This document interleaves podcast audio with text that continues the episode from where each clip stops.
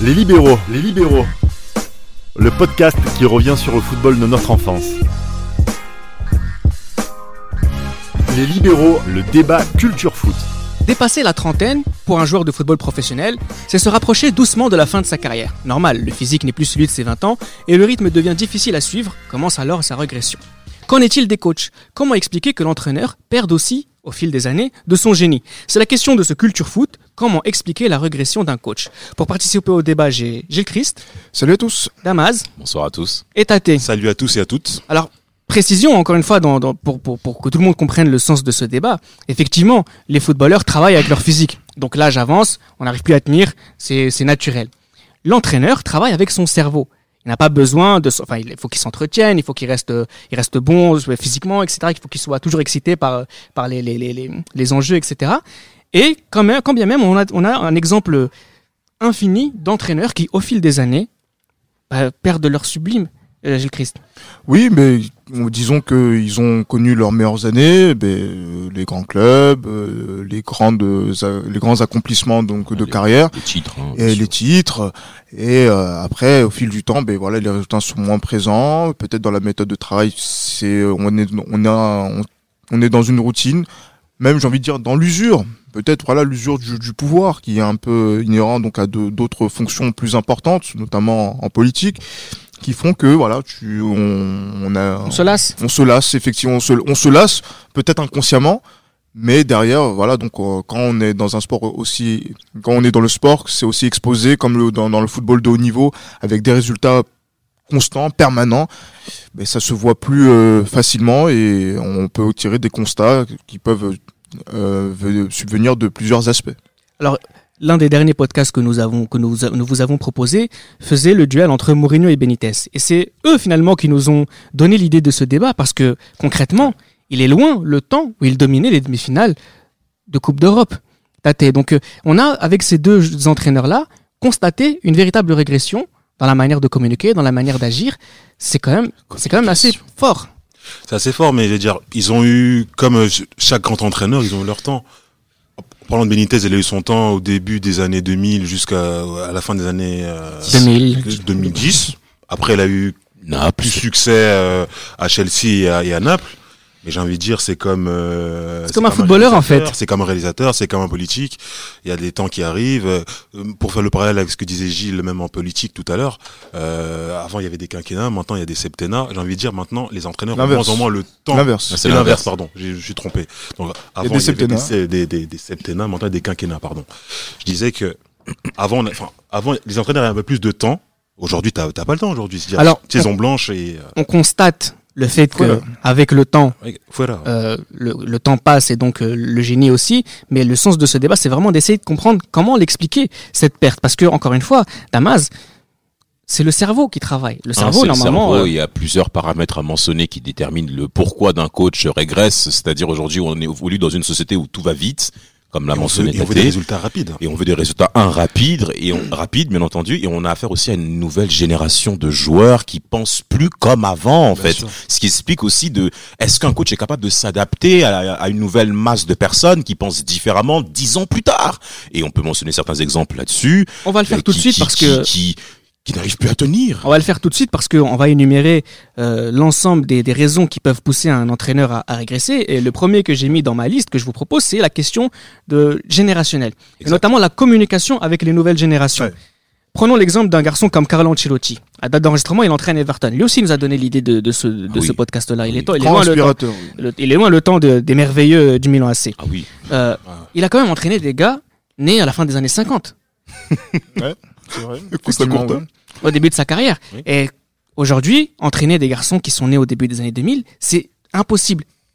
Comment vous comment vous expliquez cette impossibilité? Est-ce que l'entraîneur ne fait pas le travail psychologique pour apprendre à parler aux nouvelles générations, ou est-ce que finalement c'est comme nos darons ou nos parents à nous qui nous disent bon, on comprend pas ce que, on comprend pas la musique que vous écoutez, on comprend pas les réseaux sociaux. Comment vous l'expliquez cette- ce, ce gap générationnel? Un exemple très simple par rapport à Ancelotti avec euh, le les rapports qu'il avait avec Marco Verratti. On peut en parler, surtout que ces deux Italiens au PSG, c'est c'est c'est- Donc, plus. Et concrètement, on l'a plusieurs fois vu, on l'a plusieurs fois vu insulter Verratti. Ah. Est-ce que Ancelotti est quelqu'un qui, qui est quelqu'un qui, c'est pas quelqu'un qui est déjà dans conflictuel, notamment quand il évolue au Milan AC où il avait affaire à des hommes.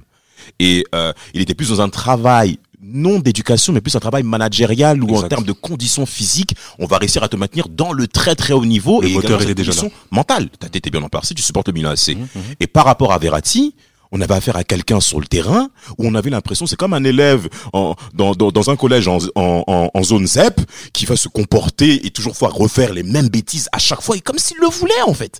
C'est comme si Verratti n'était pas conscient du très très haut niveau et ce qu'on voit aujourd'hui par rapport à ce, à, à ce comportement sur le terrain.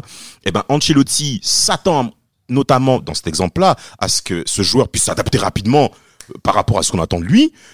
Mais Verratti n'a pas correspondu à ça et beaucoup de personnes correspondent à cette masse. Et on était en 2013 à cette époque-là. C'est donc, ça, euh, c'est ça, et là, ça. donc, à date d'enregistrement 2020, euh, c'est à voir que sur, sur ce temps qu'il y a eu cette constante au- autour de, de, de la même personne, en faisant les mêmes erreurs, les Oh. mêmes bêtises, et en Oh. plus qu'il les assume. Non, mais moi, oui, c'est ça qui me, Avec la club. ouais, mais moi, c'est ça qui me, qui me dépasse. Mais bon, après, c'est, euh, c'est Non, vrai mais que là, vous pointez du doigt le comportement des joueurs. Mais est-ce Mhm. qu'on peut pas aussi dire que les entraîneurs Oui, ne font pas sûr. le travail nécessaire pour apprendre à parler aux nouvelles générations?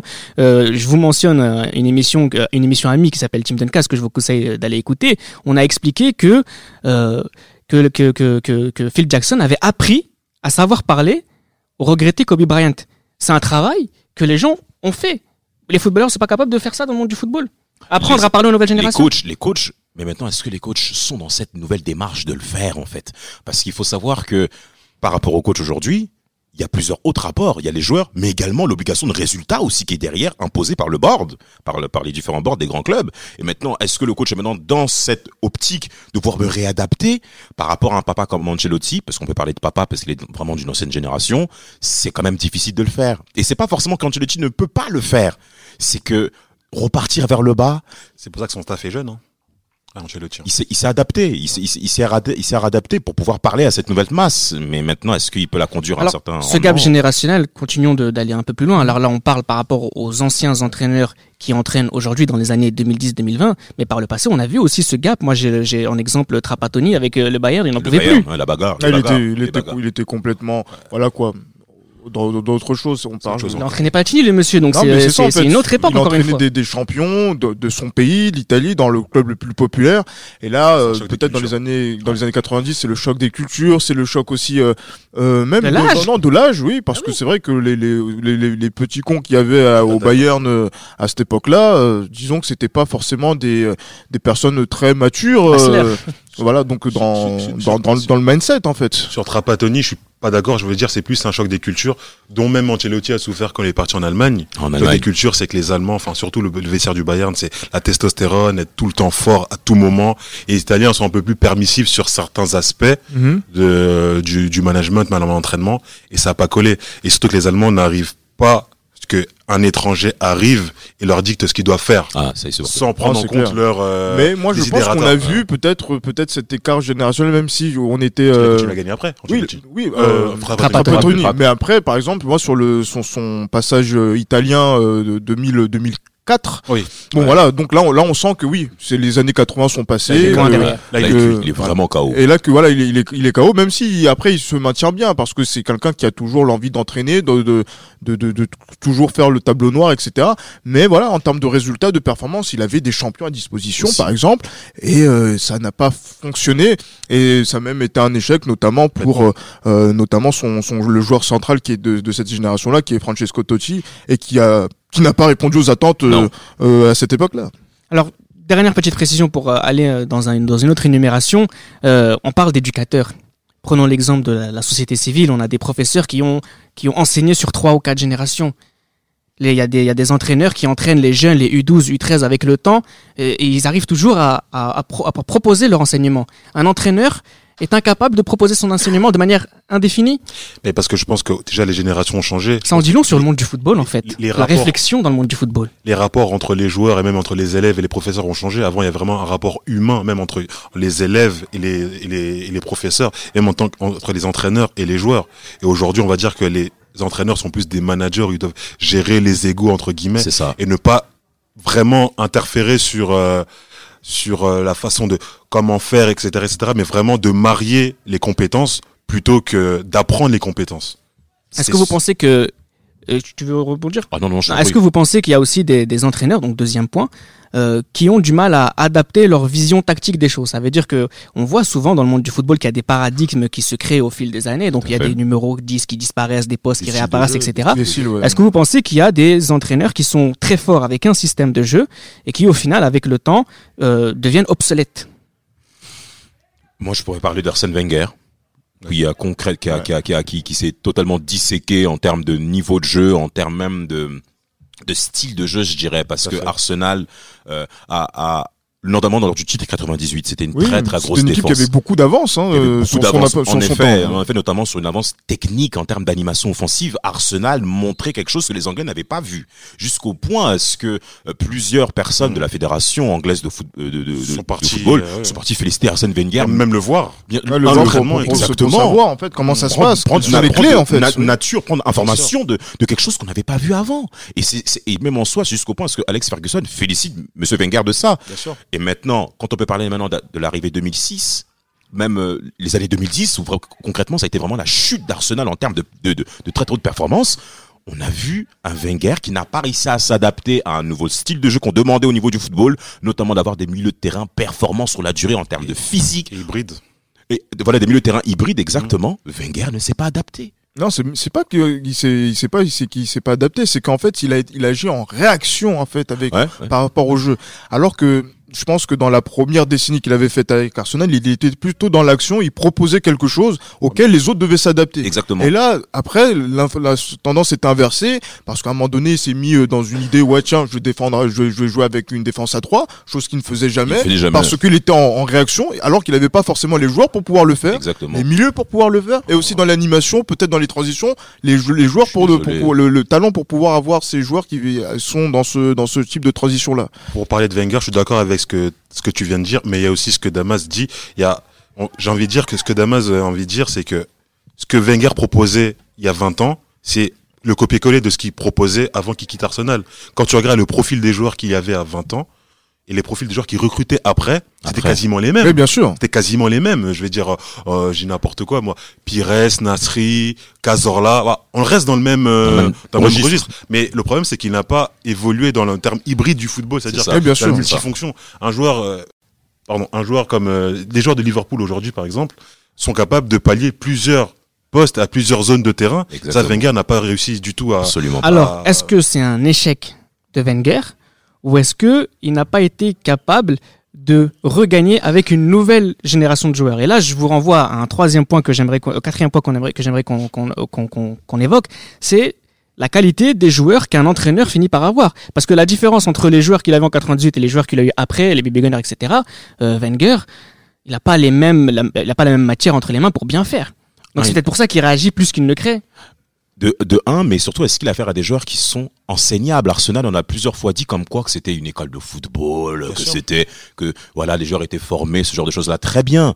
Mais William Gallas, qui est arrivé justement à Arsenal après le trade avec Ashley Cole, a plusieurs fois dit que il avait affaire à un vestiaire et à une équipe qui n'était pas prête pour le combat et ça a causé à ce que Gallas puisse Ouais. perdre son, son brassard Son par brassard rapport en 2008 tout par à rapport fait à Fabregas. Et par rapport à, à cette approche-là, est-ce que maintenant Arsenal était capable de s'adapter au combat qu'imposait justement la première ligue? Alors pas le même type de combat qu'il y avait dans les années 90. Non, il faut quand même le dire. Mais c'est un style de combat dans lequel on va te demander d'être fort. Mais il avait des notamment- guerriers. Pardon? Il avait des guerriers. Est-ce qu'il avait des guerriers? Sauf que les guerriers, ils les a chassés après. Ah, ils, sont partis au fur et à mesure et après il s'est retrouvé avec des joueurs uniquement dans un schéma simple et unique qui était on va dire un petit peu caricatural et qui Des euh, voilà des Exact, voilà exact. des clones. Et après voilà donc il y avait mais alors qu'il y avait peut-être mieux euh, dans, dans dans le modèle qu'ils voulaient mettre en avant je pense notamment peut-être au FC Barcelone de, de sûr, cette de cette époque-là. Et euh, du coup vous êtes vous vous, vous ressemblez à une copie alors que peut-être vous étiez peut-être assez euh, ambitieux pour pouvoir arriver à à gagner dans de, de cette chose. manière dans- de cette manière-là. Mais après au moment de l'adapter à votre pays à votre culture à votre euh, histoire et ben du coup euh, c'est c'est là où en fait on voit que un entraîneur il commence euh, comme Wenger commence à euh, décliner progressivement. Et après quand euh, la qualité des joueurs plus les années passant avec les, les différents mercatos euh, euh, baissent et ben du- ça se voit de plus en plus et après vous ne gagnez plus et après vous êtes critiqué et vous partez euh, disons, je dis pas limite avec un coup de pied aux fesses, puisque c'était quasiment ça un petit peu peu ça, avec un peu ça. Arsenal, avec euh, Wenger, mais On l'a beaucoup critiqué. hein. Là, là, On les, oui. supporters d'Arsenal n'en pouvaient plus. Bah oui. Et on peut parler même des défaites historiques qu'a qu'a- pris Arsenal de sacré fessé en Ligue des Champions avec le Bayern Munich qui les bat Bayern. 1-5, 1-5. Manchester qui les bat 1-4 en 2009, je crois, en Et Ligue 8-2. 2007 Ligue des Champions, pardon 8-2, ils les ont battus 8-2. mais bon. Voilà, Mais après, c'est pas qu'une histoire de, de Wenger. Il y a pas mal de coachs Non, qui non. sont encore dans cette dans cette euh, Approche. approche là. Mais après, c'est vrai qu'en termes de dogme, je pense que c'est Wenger qui est le plus euh, marquant. Mais après, c'est vrai que C'est même l'exemple représentatif. mais même, mais même dans le pragmatisme, que ce soit pragmatisme ou dogme, on est euh, sur des entraîneurs qui n'ont, qui ont un logiciel qui doit être renouvelé et qui n'arrivent pas à le renouveler parce qu'ils ont trop de convictions qui sont trop affirmées en fait. Trop affirmé. Et puis, j'ai un autre exemple aussi qui serait intéressant d'évoquer, c'est, je sais pas comment appeler ça, mais c'est vraiment le choc sportif qu'un entraîneur peut avoir, c'est-à-dire une défaite lourde où il y a un avant et un après pour lui dans sa carrière.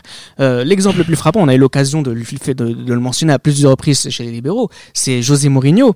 José Mourinho, après le 5-0, il y a une ascendance Ah, de 2010, et, ouais. tout- et tout d'un coup, boum, une descente tout de Ah suite ouais. après où on Ouais. perd, il perd la façon dont il- qu'il a de parler avec les C'est un joueurs. euh, traumatisme. Sa principale force. C'est un vrai traumatisme. Donc ça veut dire que finalement, c'est c'est- ouais, comment vous comment vous analysez ces chocs euh, sportifs que, que, que les entraîneurs su- succombent et qui ne, dont ils ne se relèvent plus?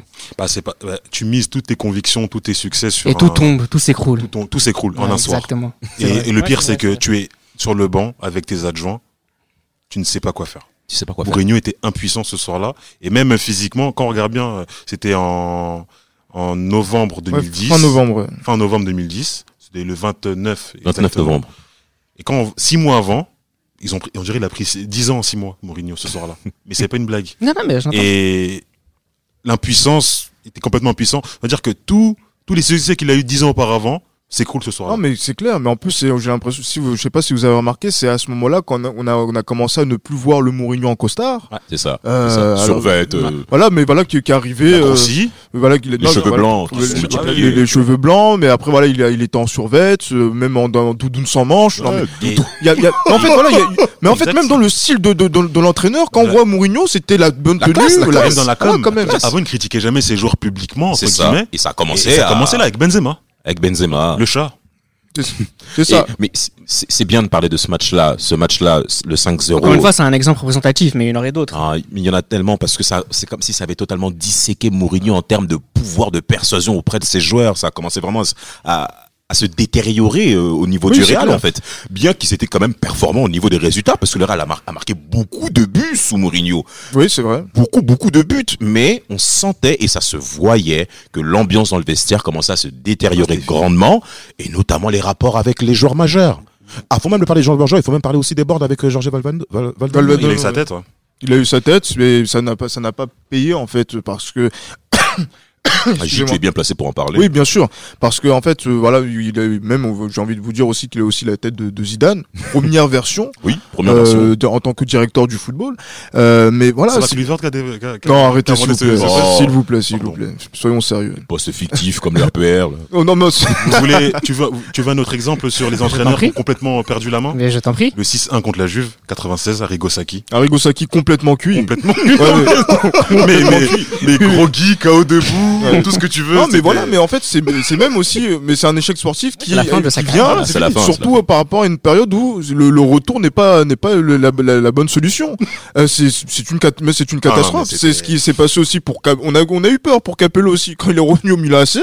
Quand euh, il a fallu euh, quand il est revenu, c'était la peut-être la plus grande erreur de sa carrière. Je suis revenu par gratitude, il a dit. Mais voilà, il est revenu par- pour ça. Mais après, tu vois, c'est, il est, il était suffisamment, euh, on va dire, euh, massif dans le football mondial pour pouvoir rebondir, derrière. rebondir. Mais après, voilà, donc pour Saki qui a fait son, sa, sa renommée, donc euh, Parme dans les années 80, puis le Milan AC, euh, qui 90. revient euh, après avoir euh, lamentablement échoué après l'Euro 96. Ah, là, tu sens que le mec est cuit et après derrière, voilà, il a pu entraîner, il a été directeur sportif du Real, il était même complètement cuit également. Lui, Mais- Couti qui le critique. Ouais, euh, mais- Ah. et voilà, et en plus, voilà, et on, on, parle, on, on voit un coach qui est devenu obsolète, comme euh, voilà le disait Dugarry, voilà, qui parlait avec un, avec un mégaphone, comme il aime bien l'évoquer donc dans, dans les dans les souvenirs de, de vestiaire. Mais du coup, c'est c'est c'est terrible de, de de voir de voir ça, euh, surtout pour un, un entraîneur qui a marqué les esprits et les palmarès euh, durant, euh, allez, presque euh, toute une décennie parce que je, je, mets Saki et Capello dans le même dans le même sac pour cette période. Est-ce que vous pensez que quand un coach gagne trop, il perd de sa motivation et le fait qu'il continue à entraîner fait qu'il n'arrive plus à trouver les, moyens de gagner de nouveau? Un garçon comme Lippi par exemple ou peut-être Dal Bosque en 2014 est-ce que quand on gagne trop comme un footballeur inconsciemment bah, on appuie mal on appuie C'est moins les passes que-. C'est bien que tu parles de footballeurs. On peut parler de l'exemple de Ferguson qui à chaque fin de saison fait des, des entretiens euh, de fin de Il a saison avec son staff plusieurs fois, c'est Ferguson. Exactement. C'est-à-dire que au-delà de la victoire qu'on peut avoir parce que Ferguson a beaucoup gagné, on l'a plusieurs fois dit, on le redira encore, mais il va d'abord jauger ton état d'esprit pour que tu puisses avoir cette soif. Est-ce que tu la conserves encore? Et ce type d'entretien et ce type de perception que doit avoir un stratège, quel que soit le secteur d'activité, est, est, est pertinent pour voir si tu as toujours soif d'aller de l'avant. Ah ben Et au niveau des coachs, on s'aperçoit que, notamment Marcello Lippi, en 2006, il aurait dû partir comme Jacques Lafont. il serait parti comme un roi serait parti comme un roi Bien sûr. Et aujourd'hui, il aurait pu dire n'importe quoi, on aurait quand même validé. Bien sûr. bien sûr de ouf en Il aurait plus, pu dire est un très grand attaquant. On l'aurait suivi. On l'aurait suivi. c'est gratuit t'as été encore C'est très gratuit. Mais Capello, euh, aussi, la- pour revenir sur lui, c'est en 2010. ouais, ouais, ouais, avec 2010, l'Angleterre oui. L'Angleterre, ça se passe euh, très très mal euh, en coulisses. Je sais pas si vous avez lu Secret Footballer qui avait commencé en Angleterre. Et les joueurs se plaignaient auprès de leurs compagnes qu'il n'y avait pas de technologie. Alors qu'en club, ils avaient des technologies, il y avait euh, tout ce qui est euh, les GPS à l'époque Bien qui, sûr, qui arrivaient. sûr. Et avec Capello, c'est l'aspect générationnel C'est en là où on voit c'est l'aspect générationnel, comme tu le dis justement, Reda, où Capello reste sur ses acquis. Ouais, sur ses C'est acquis. clair. Sur ses acquis, on l'a bien vu quand il est arrivé au Real, sur ses deux titres gagnés. Il affirme dans un livre de coach Jean Jobé, Secret Coach, il le dit à ses joueurs, au tout début de saison, j'ai 11 commandements, si vous les suivez, Exact. on sera champion. Exact, exact. On sera champion. Alors, il y a, c'est pas une question de régression, mais c'est, euh, j'allais dire, il y a des entraîneurs qu'on ne reconnaît plus. Et là, on va parler de, de, de coachs français qui sont les spécialistes de, de la situation. Euh, un garçon comme Eli Bope, on a fait un podcast sur la saison de, de- des Girondins de Bordeaux 98-99. Eli Bope, son équipe faisait un- avait un football extraordinaire. extraordinaire oui c'est clair On n'a plus jamais retrouvé ça. Comment ça Et- s'explique on, peut- pas- on peut parler aussi de Claude Claude Puel. Claude Puel avec Monaco avant et après Monaco, on l'a plus jamais vu faire ça. Comment t'expliques que c'est quoi C'est ali- un aliment des planètes qui fait que t'es fort à un moment précis et donc euh, ça n'a rien à voir avec les qualités de Bob. Et c'est comment t'expliques ça, Jules Mais Christophe en fait, je pense que c'est le- l'environnement d'un club qui vous rend comme ça en fait. C'est aussi l'aspect générationnel, la gestion donc euh, d'un club, notamment pour Bope. Parce que Bope, il faut, il faut savoir qu'entre 97 et 2004, Bordeaux est toujours européen. Toujours, toujours. Toujours européen. De l'UFA très Euh, régulièrement. ex- exactement. Mais même euh, voilà, il est en Ligue des Champions. des Champions et quand ils ont été champions et tout, etc. Donc on se dit que c'est et en plus voilà l'équipe qu'ils avaient en 2002-2003 notamment euh, une saison euh, une très belle saison que j'ai que, que j'ai pas, pas mal apprécié. Il a une très belle équipe qui est peut-être l'une des équipes qui joue le mieux dans ce championnat. Mhm. Et après cette saison là on reconnaît pas euh, voilà on reconnaît pas Elibo on a l'impression que c'est quelqu'un d'autre qui est qui est parti on a l'impression que l'âme que Paoletta a pris son âme pour l'emmener à Paris voilà. Et après derrière ça a été l'escalade mais après c'est vrai qu'il a essayé de, re- de revenir bien avec Saint-Etienne Oui, il oui, a eu il a de essayé, bons, de il a bons essayé. résultats. Ilan, Buick, Ilan en a fait demi. Et Sablé. hein. Ouais, ouais, non mais et, du- et du coup der- derrière je sais pas même avec Toulouse encore il, il- voilà deux trois résultats. non bien sûr. ça joue pas avec, bien. avec Marseille- Non, ça joue mais pas le problème c'est que ça joue pas bien. Ah, ça joue pas bien. On a l'impression que c'est euh, Dur. toujours les mêmes tu vois les mêmes discours euh, euh, les, les mêmes les, les- L'important, c'est les trois points. exactement en plus avec les, les changements dans les cinq dernières minutes comme ça non mais Les- T'as l'impression que les coups de pied arrêtés, c'est 70% du jeu. Du jeu. Ah, c'est Franchement, scandaleux. Ce soir, il faut Mais- bien, voire 80. Ce soir, il faut bien tirer les coups de pied arrêtés. C'est scandaleux. C'est quoi le déclic? c'est Qu'est-ce qui se passe? Qu'est-ce qui fait que un, un jour vous êtes comme ci et le lendemain vous êtes comme ça? C'est ça que j'aimerais qu'on comprenne. Est-ce que maintenant les gens ont la capacité de se réinventer pour pouvoir être performants dans la continuité? Et c'est ça le gros problème, c'est qu'on est un pays de conservateurs au niveau des là, je pense, stratèges. je pense que c'est vraiment une question de, de culture du football. Là. Je pense que c'est vraiment c'est une, une question On de peut parler football. même en cadre de société aussi. Hein. Combien de fois on a des mêmes chansons de Liane Folly qui continuent Non, sur France 3 C'est les mêmes choses. Ça fait 30 ans. Et donc c'est pour ça que ça dépasse même le cadre du football. Ah, André Manucan, il sera pas content. Et ça continue et ça continue. Aussi, ça fait Quoique- 30 ans qu'on le voit. Là. Ce qui est- frustrant, c'est vraiment comme l'a dit, comme l'a dit Gilles, c'est l'écart entre l'équipe de Bordeaux 98-99 Je ne sais pas. et, et, et, et le Tou- et, et Toulouse et même Marseille Et même 2012, Marseille, 2013 on peut parler de Marseille Pour Bob, excuse-moi. Bob, c'était un, entraîneur très collectif, avec les cadres et tout, numéro 10, Benarbia, Mikou. Et à partir du moment où il est parti à Toulouse, c'est une individualité. Elmander, Gignac, Oh. Gignac encore à Marseille. Qu'est-ce qui s'est passé? On saura pas ce qui s'est passé, mais c'est un très important de, de le mentionner. ce blanc quand même Euh, c'est- vraiment un mystère tu vois Euh, Et suspense. et c'est ce qui. Moi, il y a un dernier point aussi que j'aimerais qu'on qu'on évoque, c'est parfois on a l'impression qu'il y a des entraîneurs qui, aux yeux du monde, deviennent nuls du jour au lendemain, comme si la réputation faite par les journalistes allait leur coller, euh, à- leur coller au dos euh, toute leur, leur carrière. Moi, j'ai des exemples comme ça, par exemple, un garçon comme Marcelo Bielsa aujourd'hui. Quel, quel grand club accepterait de, le- de le signer? Parce que peut-être il y a une réputation qui s'est fait. Alors peut-être qu'il a, il a ses torts, etc. Mais ça fait partie de ces, de ces entraîneurs euh, à une échelle beaucoup plus petite. Il y a un garçon comme Kilacombe. hein. les, les, les coachs l'ont détruit. Euh, pardon. Les, la journalistes presse, l'ont détruit. Donc ce qui fait que titre. plus jamais on, on va leur faire confiance à Un ces gens-là. imposteur, ce monsieur.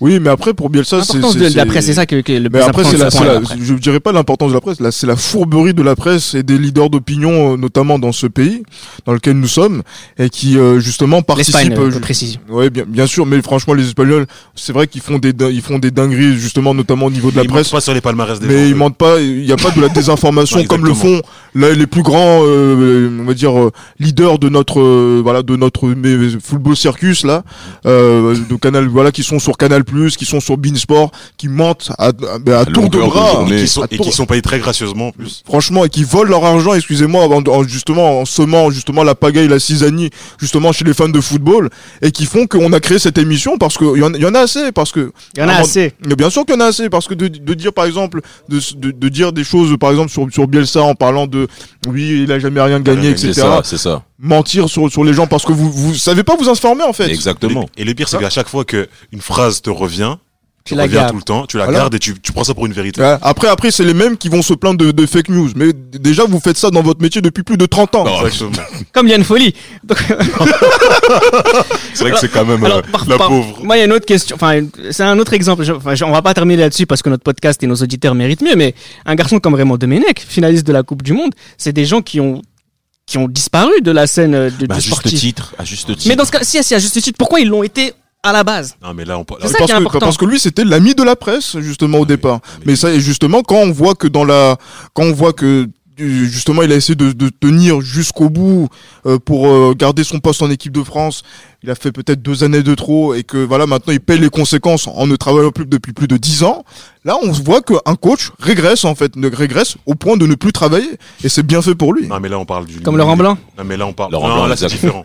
Là, on parle d'une l'une des plus grosses euh, imposteurs de. Imposture, imposture, ouais. imposture, pardon, de, du football français qui est euh, Raymond Domenech. Bon, je te laisse la responsabilité de ses propos. Il a raison, je le soutiens. Est-ce que je peux poser une petite question Oui, à. 4 Qu'est-ce que vous pensez de Luis Fernandez? Parce que c'est le seul coach français à Non, avoir non, gagné une mais- d'Europe avec un club français. Mais c'est vrai. Mais c'est le seul aujourd'hui. Il peut Non, venir de pas envie que- parce que Il y a là, aussi une partie qu'on n'a pas dit maintenant. On va arriver à un football où les entraîneurs doivent être légitimes auprès des joueurs. Et je suis désolé, un gamin qui est né en 2000 aujourd'hui, tu lui parles de Luis Fernandez. C'est le mec de la télé. Mais c'est la faute de, c'est la faute du football français Oui, oui. également d'avoir. Il n'y a pas de legacy, je suis d'accord avec toi. Ah Mais le problème, c'est que on, on le voit même au- aujourd'hui, les joueurs deviennent des rockstars et maintenant les entraîneurs de de, de demain se- devront être avoir un crédit énorme pour que les joueurs se Les respectent. Les. Finalement, il n'y a rien de mieux que de partir au sommet. Un garçon comme Jacquet, il n'a pas eu le temps de nous le laisser, le, de, nous, le- de, nous, le- de nous le laisser voir régresser. Pareil Non, pour Ferguson. Bien sûr, bien sûr, mais parce qu'en fait, voilà, on a parlé de Ferguson, voilà, le renouvellement complet, constant de- du, du staff. Et après, Jacquet, c'était le, le bout d'un projet. Le bout d'un projet, 80, après 88, qu'est-ce qu'il devait, qu'est-ce qu'il devait faire de plus après, bien, derrière oui, ça? Mais c'est ça qui Il avait déjà gagné en France, il a déjà fait des accomplissements en Coupe d'Europe, des demi-finales, etc. C'est la cerise sur le gâteau de, sa parfait. carrière. C'est Voilà, c'est terminé. Et maintenant, quand maintenant qu'on va parler d'Aimé Jacquet, peut-être qu'il était peut-être tactiquement limité ou euh, euh, contesté euh, sur sa gestion, euh, notamment son rapport à la presse. Mais aujourd'hui, il a gagné. On a, il y a plus rien à dire. Ferguson aussi part au bon moment? Oui, par, par Je pensais qu'il aurait pu lui aussi euh, nous laisser un esprit de, de, régresser, de La régression? seule chose que je pourrais dire par rapport à Ferguson, c'est de pas forcément avoir bien préparé l'héritage avec euh, David Moyes Oui, ça a c'est été impossible. complexe. Non, c'est parce que Moïse a refusé. Ouais. Moïse a refusé. Oui, oui, tout à fait, tout à fait. Tout à Oui, ça refusait. Les adjoints, Mike Fellan et René. euh, Voilà. Il les a Alors, de- on va de pas terminer le podcast sur ça. Je vous laisse la parole à l'un après l'autre. Si vous deviez me citer une régression terrible, Damas, tu me parlerais de qui? Sans, sans, sans, par- sans parler beaucoup. Mourinho, Mourinho Mourinho, Manchester, Real, ça a commencé et ça continue encore. Gilles Christ Ah, Rafa Bintes, quand même. Ça, Ouais, c'était dur, ça, quand même. Aussi. Tate Marigo Saki. Arrigo Sacchi. À 96, c'était. Pour avoir fin. lu des archives, c'est. euh, Il y a un, après, un avant et un après quand même. C'est comme euh, De Brady, euh, quand son papa était ministre.